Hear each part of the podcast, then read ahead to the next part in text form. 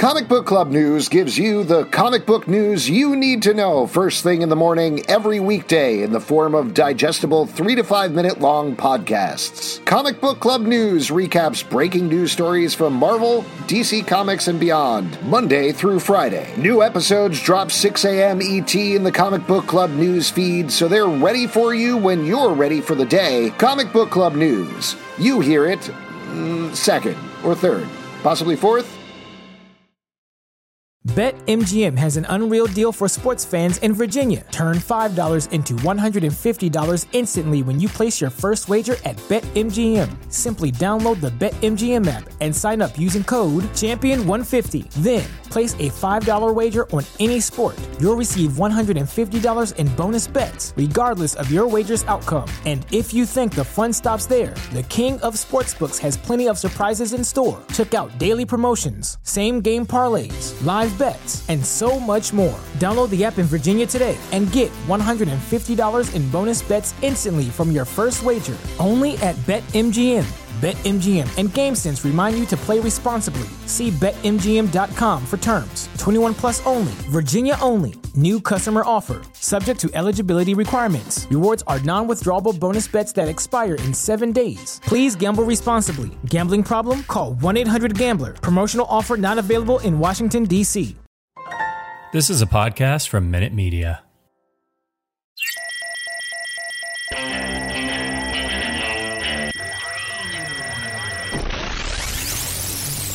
What is up, everybody? Welcome to the Stack. I'm Alex. I'm Justin. I'm Pete. And on the Stack, we talk about a bunch of books that have come out this Woo, week. And yeah. also, once again, we are going to be talking about one of your requests. We have been asking people to leave a rating and a comment on iTunes and their request an OGN, an old trade that maybe we reviewed before, maybe we missed at some point over the history of the show. Whatever it is, this week we are going to be talking about the Daredevil Ultimate Collection Volume 1 at the end of the show um, that was requested here. And if you would like to request something, again, just drop it in the comments in the ratings section over at iTunes. But let's get into the new books first. Kicking it off with Batman Superman, Batman. World's Finest. Number one from DC Comics, written by Mark Waid, art by Dan Mora. This was teased a little while ago, but as you can imagine from the title, it is the two biggies mixing it up with a bunch of villains from their various rogues The galleries. biggies. That's The what I call them. That's what I call them. Yeah, exactly. Zack Snyder's The biggies. Biggies. Yeah. I mean, listen. Notorious B.I.G.s. you know what you're getting into here with this title. You also know what you're getting into with Mark Waid, who's just a classic commensurate comic book writer. And you got Dan Mora, who is the artist off of one of our favorite books, Once and Future, here. So Yeah. I was already pre sold on this book, but how do you think it actually pan- panned out? Also, th- speaking of pre-sold, uh, there's also a real fun uh, variant cover with Seinfeld uh, that I was uh, when you're p- paging. I'll tell you what, the- that. What's the opposite of pre-sold? Unsold me when I got Yeah. to that. Oh, oh, really? I was Oh, like, I thanks. remember that Superman commercial he did. That was fun. That's a fun little shout that's out. fine. What a nice gift for that very rich man. Oh, Jesus. And you know, the- Whoa. people are always talking about- Somebody woke up and just started drinking Haterade. That's usually Wow, you. all right. Wasn't Seinfeld? He drinks the blood of young children to keep oh, himself fresh. All right. They Oh, say wow, that somebody's- comics aren't aren't connected to the young people, but putting Jerry Seinfeld on the cover is finally bringing back, bringing in the young kids. The young kids love it. Justin, what did you think of this Um, book? I mean, the, the Dan Mora Oh, art I got great. kicked This, to the curb on my. All right, that's cool. That's fair. You on went way Seinfeld. I wasted my time. no I comment. guess yeah, I, you yielded I your tried. time. Call this call this a little bit of shrinkage of your section. Pete. How about oh that? wow! wow, nice. Wow. That's good. Um, you yada yada, we yada yada yada right past Pete. Unfortunately, yeah. Um, this this book is good, and Mark Waid, you know, he's not doing as much comic book work these days on the writing side, so he is putting it all out there. He's, there's he's juggling so many different things. There's some flashbacks uh, that are connecting two different time periods, a ton of villains that are great to see mixed up, uh, and like Pete said the Dan Mora art um, is really, or he's about to say the Dan Mora art's a real kick in the pants. I probably. What? Um, there are no grandmas though, so I feel like uh, let's to get the Pete rebuttal. Uh, I mean, yeah. not to interrupt, but oh, potentially they're coming because Superman gets injected with red kryptonite in this issue that makes him cycle through various powers. So it's possible he might turn into a grandma at some point. Anyway, take it away. That's right. Yeah. Fingers uh, crossed. All, fingers all this crossed. delaying of Pete's commentary is making me thirsty. Oh wow. Anyways, I just think that this is this is clearly super fun.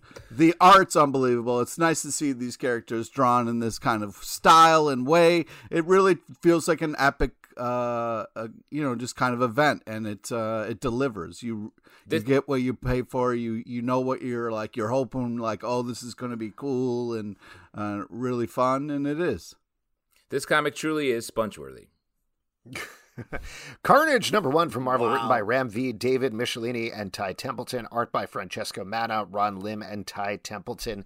This is following a new take on Carnage. The guy's gone through a bunch of different uh, interpretations over the year, but here the Carnage symbiote is now on its own, kind of as the personality of Cletus Kasady, but no body. There is a new serial killer who wants to use the Carnage symbiote to be the new host, and meanwhile there is a detective who is tracking them down that I'm going to go out on a limb and uh, say is going to end up with the Carnage symbiote somehow. But oh, regardless, wow, calling I mean, just going to throw that. You calling my shot there. Uh, yeah. Uh, but I'll tell you what, not a big Carnage fan. Like this issue. How did you guys feel? Yeah, I think the art's really creepy in a great way. Um, I, I, uh, I, love the tone, the, the, the kind of the the speed of this issue. It's uh it's a great uh, Carnage issue. I think it is a cut above a little bit, and uh, yeah, I, I really love uh, the kind of uh, the action and the paneling here. It's gross in all the right ways and intense. Um, yeah, and even the creepy butterfly scene's a lot of fun. So uh, yeah, uh, I think this is a, a solid ish. This was way scarier than I thought it was going to be it was like horrifying in a bunch of different ways um, just from the the body horror and then it was really well done um, I from a Carnage story, I feel like you never really know exactly what you're going to get, and this one was um, scary uh, in the right ways for me. I also want to give a shout out to the backup stories. The one by David Michelinie and Ron Lim is a little yeah. more classic Carnage that I thought was fun, but the yeah. Ty Templeton cartoons at the end yeah. are great and maybe my favorite part of the issue. He's doing like old school comic strips with Venom and Carnage and delightful really no commits to Snoopy. Yeah. what? I said no soup for you. I, I, finally got a Seinfeld reference in. Oh yeah, right on time, right on time. Uh, speaking of falling asleep briefly during the podcast, why don't we talk about Slumber number one from Image Comics, written by Tyler Burton Smith, art by Vanessa Cardellini, Cardinali, excuse me. This is a book about a bunch of dream hunters that take care of problems in people's dreams. Of course, there's something bigger and deeper and more horrifying going on, but I thought this was a lot of fun. I didn't know anything about this book going in, but I really enjoyed it. And this is a world that I am excited to explore more as we go on. Pete, you raised your hand. You have a question. Uh, no, Dreams I just want are the movies you watch when you're asleep. Does that no, yeah, you know, I'm familiar. I just wanted to jump in. I love this. this was really bananas good. I thought this like the art really kind of met this uh, like dream world tone in such a great way. I was really impressed with this book. As far as the number one goes, like this, like really gets you excited for more and such a exciting right. I was just really uh, blown away by this book. the The writing is so intense in such a cool way, and the art. Uh, I love this. Uh, even though I'm scared, I'm still having a great time.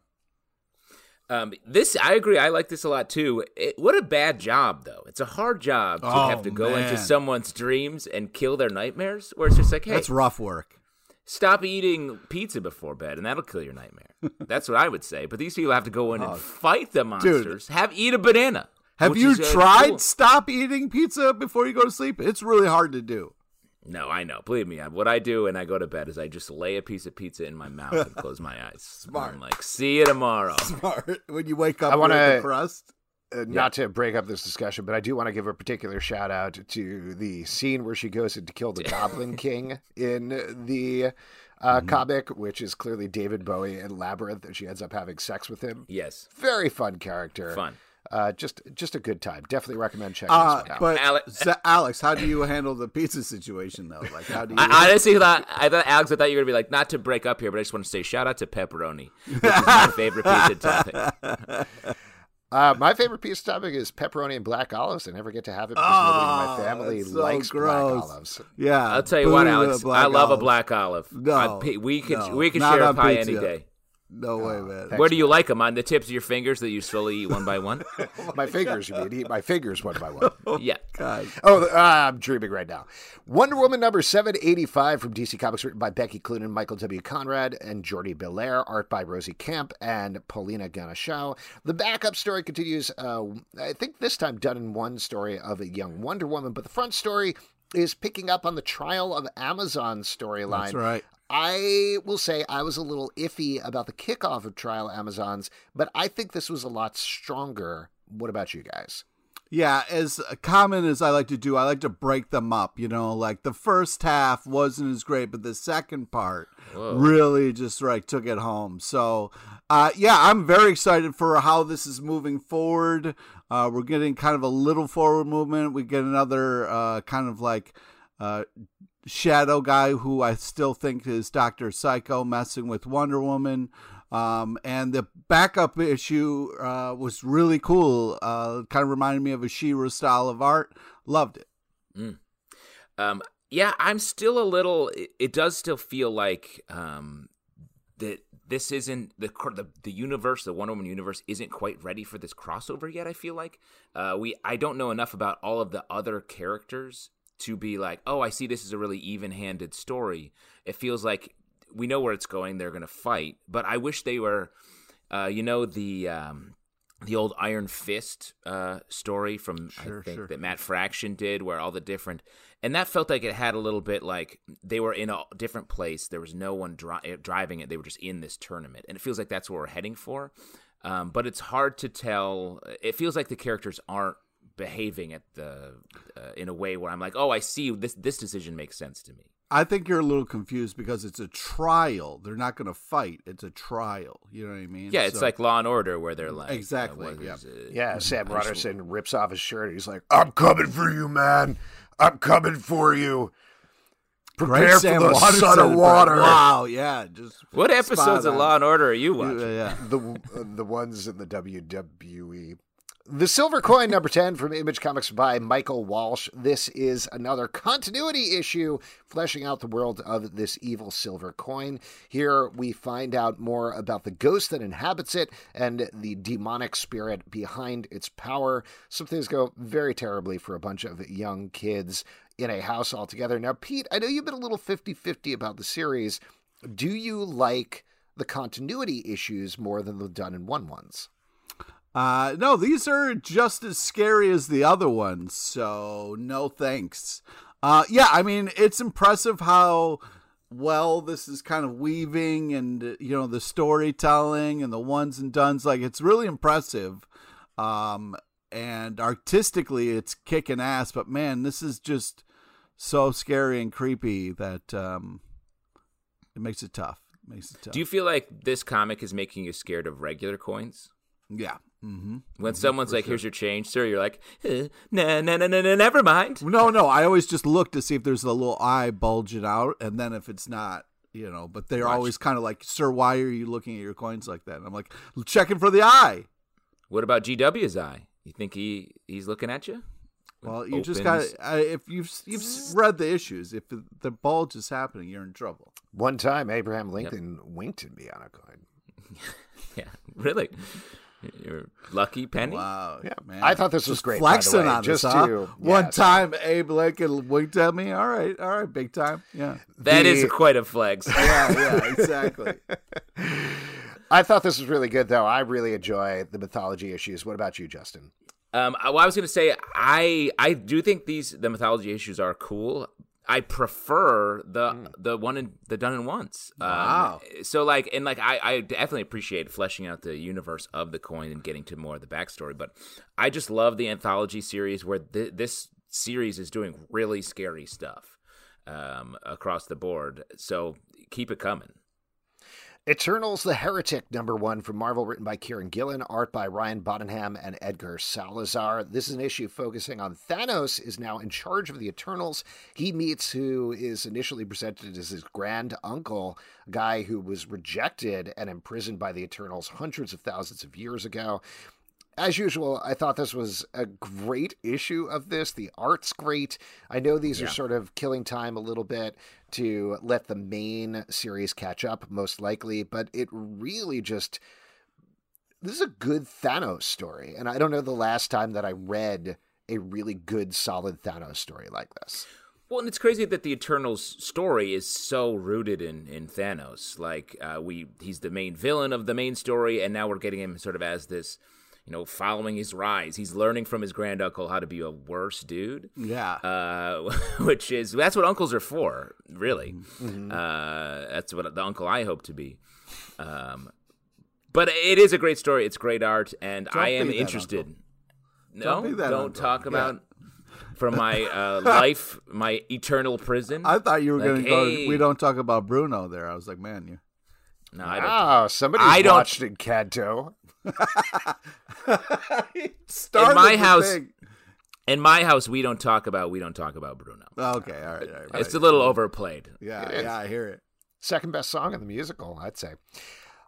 Pete, wow. did you offer up anything Mysterious. about this book? Or uh, yes, I would love to. I I really liked. Uh, this continues to be such a strong book. The art's unbelievable. This is very cool storytelling, and just like the way it starts, like only family can kind of like uh, talk to you that way, and the only way Thanos would probably put up with it. So it's nice to see somebody kind of being like half. You're putting in half the work. Only family could could. I thought that was really hilarious. You know, like, um, but really cool story fun kind of reveal at the end. Yeah, this continues to be absolutely fantastic. And uh, you know, I don't want to you know shit on it by saying it might be like a stalling issue, or whatever. I think this is just absolutely fantastic no, comics not... right now. You just you know you can't even what? say something's nice. You gotta kind of put a little something on the end. There. I'm just saying it's bad and I hate it. That's all. what kind of uncle are you, Pete? I, am uh, a am a positive influence on uh, you know my niece and nephew's lives. You know what I mean? How many nieces and nephews do you have? I have two nephews, one niece. Oh, okay. Do you? The middle one though is sort of like a stalling kid, though, right? No, how dare? how dare? Which of the kids is sort of the Thanos? so far, the youngest is the Thanos. Oh boy. Wow. Yeah. The Clay People, Colossus number one from Image Comics, written by Matt Hawkins, art by Christian Dibari. This is a modern retelling of the classic Golem story, mixing in some uh, heavy metal songs. Yo, who yeah. are we rooting for in this book? This book, I was like, yo, that was intense. Yes. Uh, this is, I guess, an adaptation of a song by a band. As mentioned, it mixes in a little bit of Jewish mythology very lightly, deals with uh, the idea of a biracial kid growing up in small town America. So it's tackling a lot for a one shot. How successful do you think it was? I mean, I liked a lot of the ideas here, and I actually liked the song lyrics and the song being the this undertone to the whole story. But when all the killing started, I was like, whoa, oh, I don't know. I was sort of on board with the all the the golem kid, and I was like, you killed everybody. Uh, felt spoiler, dude. Spoiler, yeah, well, bro. Come on. I mean, it's not a specific spoiler. It doesn't kill the golem. Doesn't kill everybody, but uh, truly, it was. Uh, I was a little bit taken aback. Well, you know, as uh, someone who's not Jewish, I just wanted to say, like, the the story was really uh, like like kind of you know fresh or not something that I was kind of like oh here we go or whatever. And I felt like uh the hardcore music kind of like giving you this warning of like shit's about to go bad.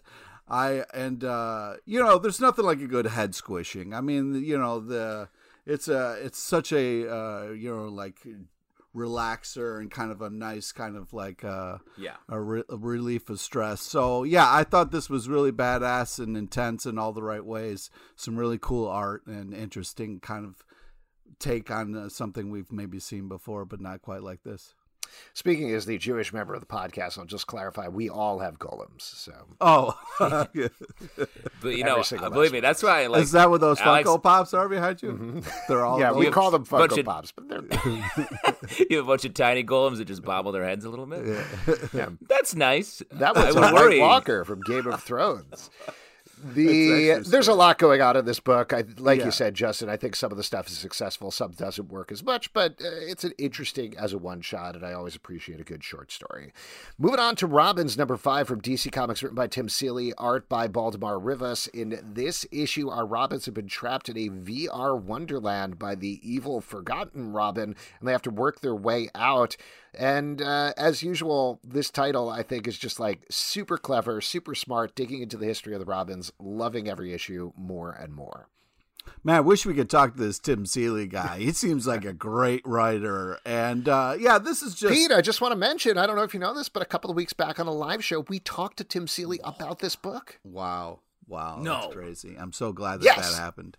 Um, After we do the live show, I just completely erase it. because Yeah, I it's, just I'm, delete it's it. live art. It's live jazz. You Oh, know, wow. Boom, That's ba-doom, deep. boom, boom, Oh, don't start. I just think that uh, this is a lot of fun. Really great art that kind of matches the tone of this. Ton of action. Love the kind of anime style they're having fun with. And really cool last page. I thought this was great.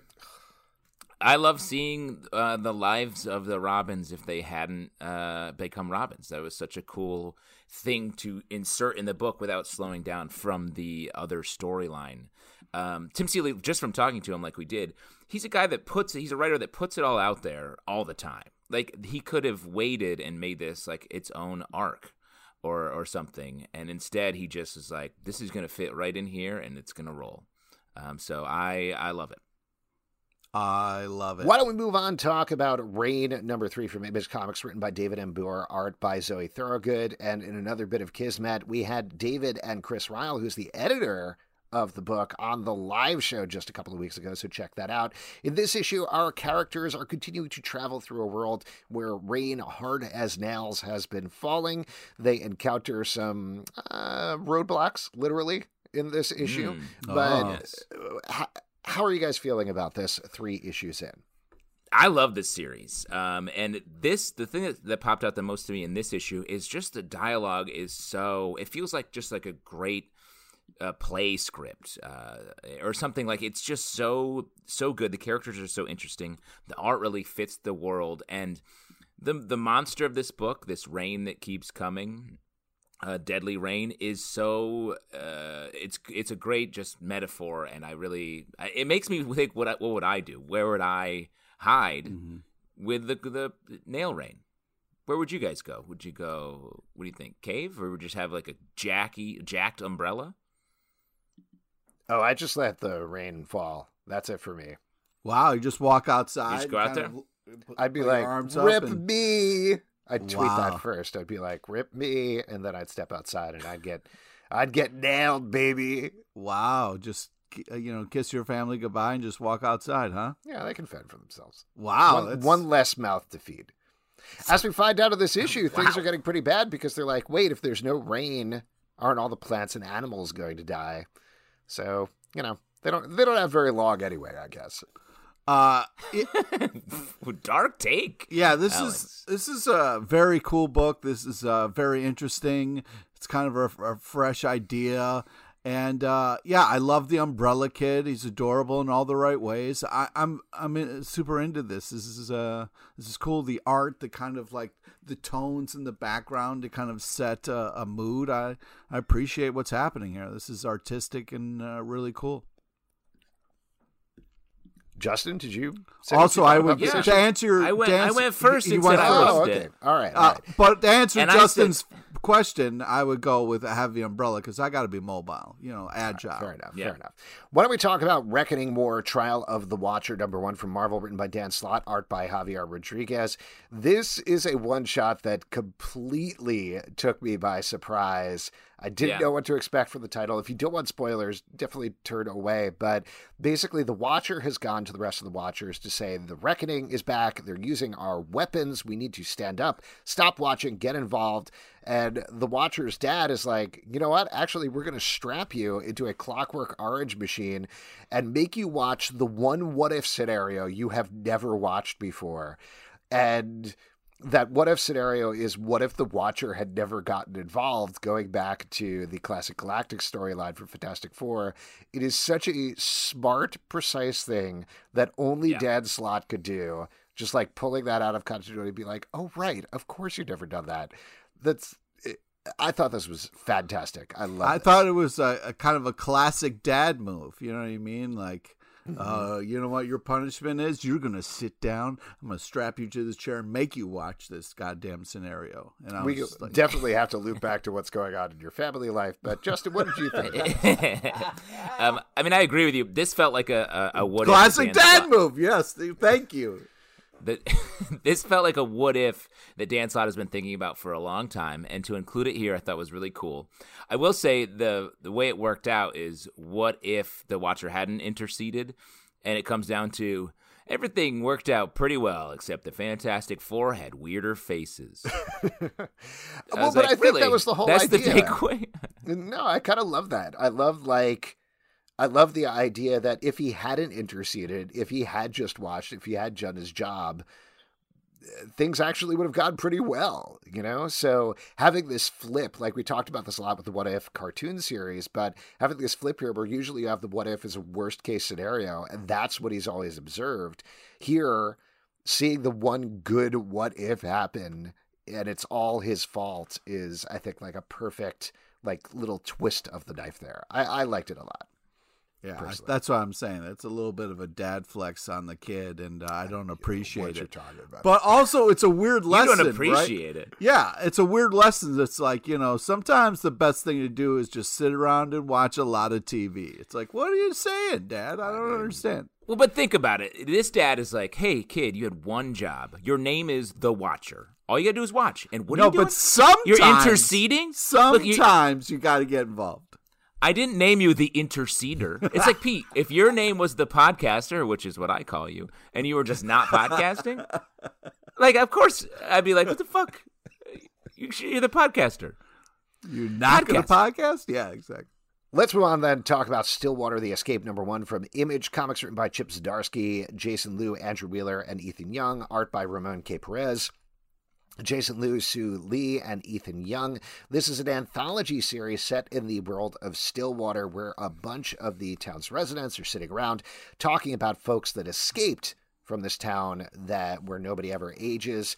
Obviously, there's a big twist at the end there uh, that's revealed. Uh, but this is the first time we've seen people who are not the main team writing the world of Stillwater. How do you think it panned out? Uh, I like this. I feel like it's a story that it feels like, oh, this is just like a fun in-world thing, but it actually sort of folds back nicely by the end to be another sort of uh, like scary bit of of history here and uh, setting up a little bit more of the the direct. It feels like the main line of this story is now shifting over to getting away. It was like let's see who if we can upset the people in charge, and now it's it's shifting a little bit. Um, yeah, I mean, this, it, I feel like it does fit in perfectly. It feels like, you know, Stillwater. And uh, I was just a little disappointed in the creepy turn it took at the end. And I was just like, well, fuck that. Uh, but um, Wow. all that being said, the art and kind of stuff uh, was great. And it really felt like uh, Yeah. Stillwater for sure. Ramon Perez, very good. Wait, you don't like a twist, Pete? Well, I don't like that twist. You know, I don't want to sound like a broken record, but again, the dad character coming in and ruining all the fun. Yeah, I mean, what the fuck, man? Again, we no really have to get back. and- psychoanalyze Yeah. this.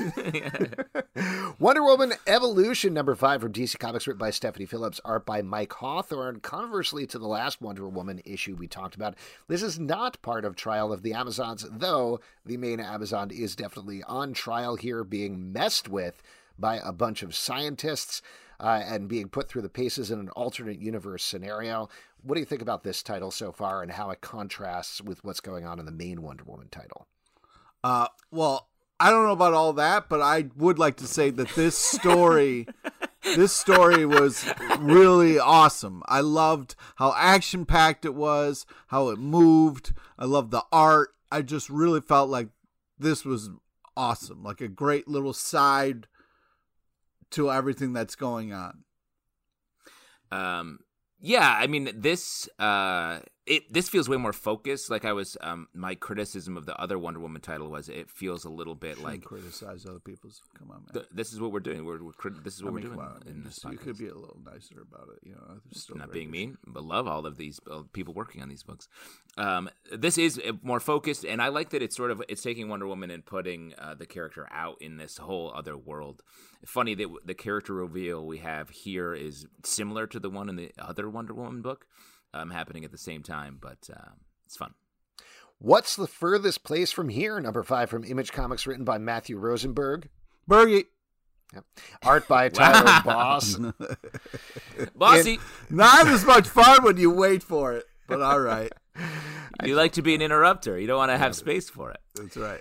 Um, but in this issue, our kids are all at a weird, messed up carnival. They Oh, end up man. messing up themselves in a big way in this issue. But I continue to love just how this is laid out, how this story is being told, the way they are unfolding information about this weird world with only kids. Uh, how are you guys feeling? Just I mean, in general. I- just in general. Uh, how I do you feel- feel? feel, oh, feeling pretty thanks, good. man. Great. Hey, you know, I'm on the West Coast, so it's a little early right now for Oh. early podcasting. Uh, I I really should- like this You book. shouldn't be drinking then. Uh, well, but I'm thirsty. Uh, the um, the uh, the way this book, the format of this book, um, works so well. It's like these sort of short chapters um, that uh, move the story forward, but it, it leads to this tone where it feels like not the, like life is cheap a little bit in this world and the way it moves so quickly through um like jokes and this horrible death in this book in this issue like really adds to the the world building that they're doing here. I guess what I'm saying is like it's rare to find a comic where the format itself really informs the story it's telling and this comic is doing that in a cool way. I I well, yeah, I agree with some of that. I think that artistically it's really impressive like the moments that it has just because of the paneling. Like when we have like these two people kind of walking and then all of a sudden someone calls out of the window in the background it's kind of hilarious instead of a oh shit moment because of the i guess what you're talking about like maybe the cheapness of it or or whatever but i think that it's interesting to kind of have it dictate all these things. Like crazy thing happens, end of a chapter. You're like, wait, what? And you know they're really kind of telling the story. You're you're. It's interesting the kind of like the way it's messing with us. Um, yeah, I I just think like artistically, uh, tonally, this is a really interesting book, and it continues to kind of push in this unique way. Uh, it's worth picking up a, alone just for the kind of difference it uh, puts out there than other books. It's it's very impressive and cool. Nightwing number 90 from DC Comics, written by Tom Taylor, art by Geraldo Borges. In this issue, following up on our crossover with Superman, son of Kal-El, now we have Nightwing teaming up with the Flash after there is an attack on his life at his building. Uh, what do you guys think about this one? I thought They're it was buddies. uh, yeah, it was a cool team up. They're good friends. What's It's going nice. on here? Yeah, you, you guys We don't like like the Flash. friendship. Is that the issue? Is that the I issue? like you don't like the Flash. Flash? Every time we I talk like about the F- Flash, though, you're like, he runs fast. Who cares? yeah.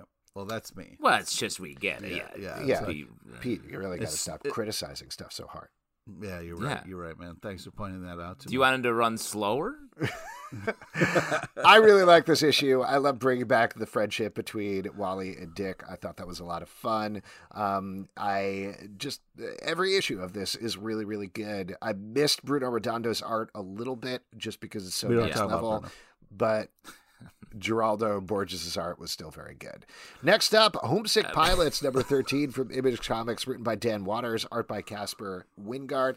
In this issue, we're finally getting to the root of the mythology here of what's been going on with these ghostly haunted houses, but it may be too late to save our heroes question mark i don't know exactly who the heroes of this book are but i guess uh too late to save our haunted house one might say Oh. Uh, well, and like, let me just say, like, this is a crazy sentence, but the the high, I'm really caught enjoying the high drama built around humans wrapped in ghosts fighting on in a nuclear exploded base and then on a larger sense uh, across the city where a house is getting beaten up by another big old robot ghost. Yeah it's impressive when there's this giant kind of like godzilla fight happening in the background of all this kind of story uh, it's really impressive what this comic is doing uh, yeah, it's really creative. It's really intense. It's spooky, but there's there's all these kind of other things wrapped up in it, just like the kind of thing is wrapped up. So it's really impressive. I'm having a great time with this book. Next up, um, when a house gets up and fights, it really changes the, just the real estate game in general. Oh man, does it. Detective Comics number 1057 from DC Comics, written by Mariko Tamaki and Matthew Rosenberg. Bergie. Art by Amancay Nahuelpan and Fernando Blanco. In the front story. uh, really getting to it. The whole Bat team is coming together to take back Arkham Tower. There's some big twists and turns here as we're starting to wrap up this storyline. And speaking of wrapping up storylines, we're one chapter away from finding out the ultimate fate of this little kid who's now a grown adult, it seems, who has been now gotten to the point where he's manipulating things in Gotham in a big way. What'd you think about this one? This is just bananas good. I mean, it's just really exciting. So much fun. Like we were kind of building to all this action, um, and the way the team is kind of finally working together. It's it's very intense and absolutely fantastic. I mean, this is a tight package. It continues to be the backup and the front story. Just what I mean, you're getting your money's worth in this comic. This is bananas good. You love bananas. Let me just throw that out there. I mean, what's not to love? Uh, okay.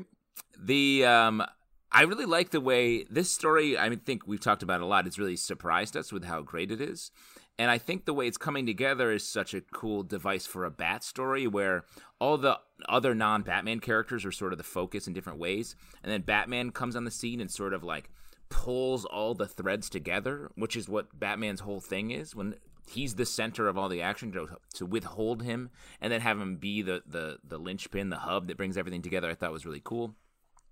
And then the backup is also keeps sort of shifting focus a little yeah. bit we sort of aren't following our our kid in this story but just the the ramifications of the position that he's risen to uh, so i'm excited to, to see all of this come to a close Next up, King Spawn, number eight from Image Comics, written by Sean Lewis, art by Javier Fernandez. In this issue, we're getting a all-out brawl between Spawn and a bunch of villains.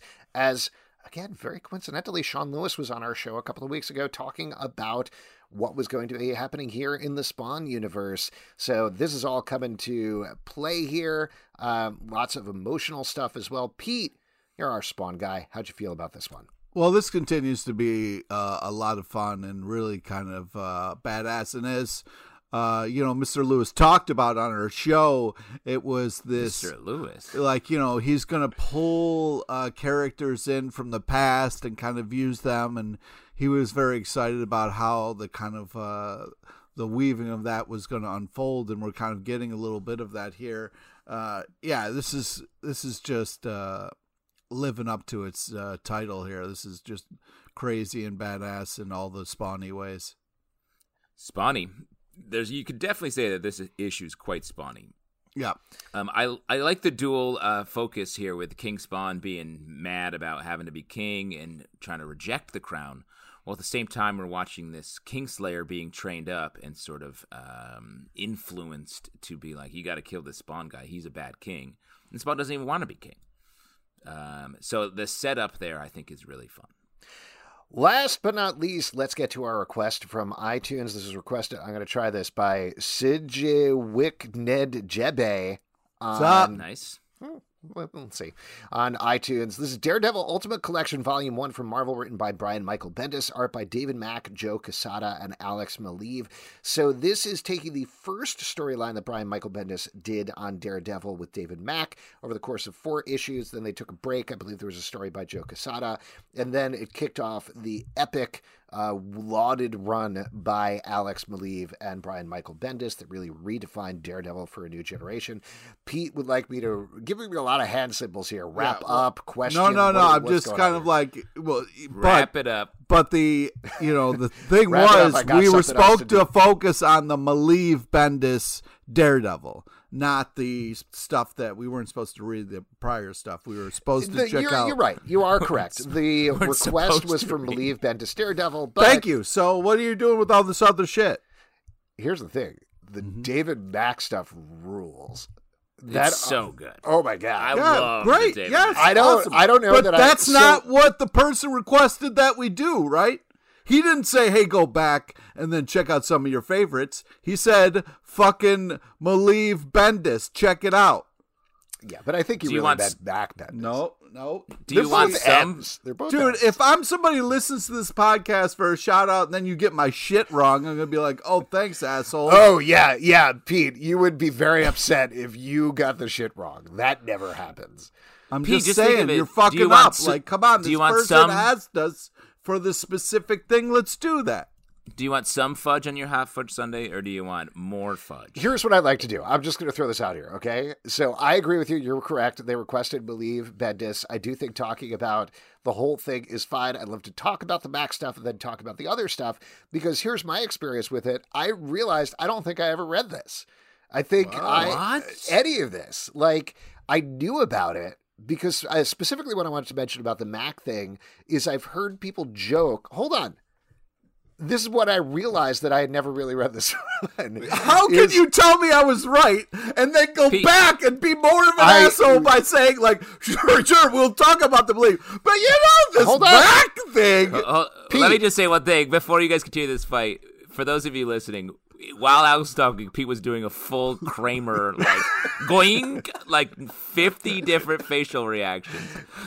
Uh, Let me the finish what I'm saying. I got to the first thing, and I initially didn't realize it was David Mack because the Ultimate Collection has the credits on the front page, and I was like, okay, this is Alex Maleev. This doesn't look any like Alex Maleev. I don't know what's going on here until realized later on it was David Mack. But when I was reading the story, the first story is it's basically told through the perspective of Ben Urich, who is investigating this thing going on with Frogman. And I remember hearing back in the day, I was like, wait a second, I vaguely remember. What are you doing? Let me finish. Just wait, you just wait. fucking were supposed Literally- to talk about Pete. the belief.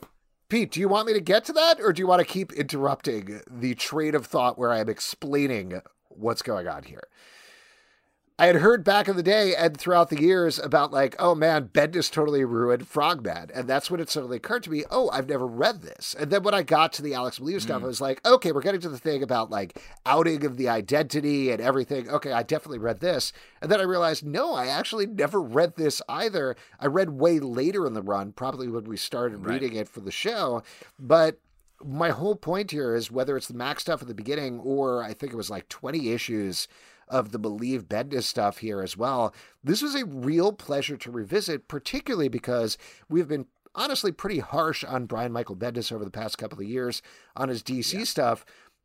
So revisiting this heyday really reminded me what a fantastic writer he is, what an incredible job and what a defining work he did with Alex Maleev, in particular on like the history of Daredevil every time since. And that Mack's story at the beginning is like a nice bonus kickoff there that really reminded me very heavily when we would talk about the Joker series by James Tynion IV, which focuses more on Commissioner Gordon than it does on Joker. So just looking at this thing as a whole, as this volume, this ultimate collection, it's just kind of incredible how much of a tone he set for so many things with his run on Daredevil that I, I think like intellectually I knew somewhere in the back of my head, but having never read any of this, I was bowled away how much of that DNA you can see in so many books today. Uh, yes, I mean I agree with you. I think what Bendis does here is really put Daredevil and Matt Murdock, who's a character that's always been like, "Woe is me, my life is hard," and connecting that with like the noir detective and sort of making him that and all the characters around that, like Benny Urich in the first story, like you're talking about, really have that sort of very noir, uh, like hard crime saga tone to it worked so well that I think it's changed Daredevil forever. And Daredevil is just always going to have that sort of like really like hard crime element to it. And then on top of it, both Mack and Maleev, but I, obviously I guess we should focus more on Mack here. Um, really, uh, the art really leading that creative, that tonal uh, uh, show, and like uh, being sort of the the first way in we get to this crime thing, especially joking aside, especially Maleev, um, who went on to be like the the crime guy, the like boots on the ground character, like being able to like really establish those heroes. This is a huge, huge run for the character and sort of all these characters that are sort of orbit around Daredevil. First off, you shouldn't kind of just say Maleev is just a crime guy. Is so much more than I'm not saying he's just a crime guy. He well, put, you he kind set of just the said tone. that out loud, so I'm just saying, you know, maybe watch. You're yourself. just mad. You just had your I- haterade. Pete, Yeah, I'd really appreciate if you didn't criticize things, by which I mean Justin. Okay, great. So, anyways, I'd like to talk about the Bendis Maleev run. Uh, I think that this is just unbelievable art. I love Bananas. the action, the focus, not so many words, just really letting the artist. I mean, there are panels where it's just four panels for the whole page. Just like amazing stuff. I mean, there's stuff that where like there's that one part where Daredevil's choking out the dude, and you see Daredevil's face in the windshield of the car. Like unbelievable uh, art that just is just kind of like where Bendis was like, I'm not gonna word this up. I'm gonna fucking let this kind of flow. It really is impressive what Bendis does and Maleev in this story. I'm so glad we got to revisit this. It was just like even the little moments where like uh, Daredevil uh, is looking and then there's just a shot of Bullseye and then he's like, wait, what? And it was just like, uh, I mean, that was like just to kind of set the tone and stuff, like so, so well done. Um, I, I yeah, I just was really, really uh, uh, blown away by this and the whole kind of like Kingpin, uh, uh, kind of Murdock back and forth was really enjoyable. Uh, the, the fact that Daredevil is upset that like he got his secret identity revealed before Spider-Man was a fun thing. Like, oh man, uh, even the electric bit, like just the little bit of electric stuff we saw. Uh, Foggy's mom was hilarious. I, I just feel like um, this was really, really great. And uh, the person who recommended this, yeah, this is a great representation of uh, somebody who we kind of know for a certain style, uh, showing us that they can do other things and be uh, other things because of the project that are on. So, really awesome. Foggy's mom is my new favorite, Nelson. And also the Bendis cameo as Stiltman was really funny too. The what? It was clear that that was Michael Bendis uh, playing the part of Stiltman, and that that was pretty. What Looked what did just you like read, him. Pete? Now I'm curious what you read. I just kept reading, like it was. It was. I went. Oh, okay. This read is another of the- classic. Pete talks about something that we weren't reading. Okay. Well, Well, let's- I, I read let me- let me Bendis and just throw out- Maleev. I read all the Bendis and Maleev for like a, a lot of issues. It was really great. It's just crazy how you put a flag in Alex's heart at the beginning of this. yeah, you're because like, you don't wanted to talk about Raven. four issues at the beginning of this volume we're talking about, but I read 300 issues of comics and I want to randomly talk about something that I in issue 297. That's right. The one other thing that I wanted to say about this, just apropos of what you're saying, Pete, is I think like this is going to get a little slammy, but like, first of all, the amount of focus here and the pacing is so deliberate, and the jokes are sparse but come in the right places. And I think a lot of this stuff has become maybe he's just writing too much at this point, you know, but like they become sort of like crutches that he relies on. And Don't I would, give him a compliment and then take it back by slamming him. What the fuck are you doing? yeah, you'd never don't think- that. That's a I don't point. think he's uh, he's just saying. I think this is like a Bendis's seminal run, and now his work it feels a little bit like, and I'm not speaking for you, Alex, but feels a little bit like an echo of this. His Mm-hmm. Well, work and I think he he's such a good writer, and he's so smart, and he's so direct with the characters that he has a possibility of getting back there. But I do wonder if he's writing so many things and has written so many things and has leaned into the style so much that I would love to see him get back to something like this because crime is where he started. You know, like that's what he was writing about, and that's why he got raised up through Marvel, through DC, through these other things. I'd love to see him focus on just like the simplicity of this concept here, really digging into and driving into the characters. Because also, he gets news better than a lot of other things. Like, uh, comics get news wrong. They get how newspapers work wrong. They don't sound right. They don't sound like newspapers. And he's tried to do some of that with the Daily Planet, and I don't think it's kind of uh, uh, sung in the same way as it does here. Yeah, well, then so many oddly, so many comic characters are set at news organizations. it's like such a funny thing that now hits way different than it did back when all these heroes were were created. Yeah. Uh, this is a great volume. Definitely pick it up. Yeah, Highly thanks for recommending this. Thanks Seriously, for recommending it. Pete doesn't recommend checking out the first four issues by David Mack, who he thinks is a You bad can, artist, but, but someone asks you to do something else, you shouldn't fucking go and do other things. The David Mack stuff is better. Thank you so much Oh, for tuning into the stack. Thank you for your recommendations. If you'd like to support this podcast, Different art styles, both great in different ways. Club. Also, we do a live show every Tuesday night at 7 p.m. to Crowdcast and YouTube. Come hang out. We would love to chat with you about comic books. iTunes, Android, Spotify, Stitcher, or the app of your choice to subscribe, listen, and follow the show at Comic Book Live on Twitter, comicbookclublive.com for this podcast and many more. Until next time, we'll see you at the comic book shop. It's amazing how we truly are able to podcast and heckle at the same time.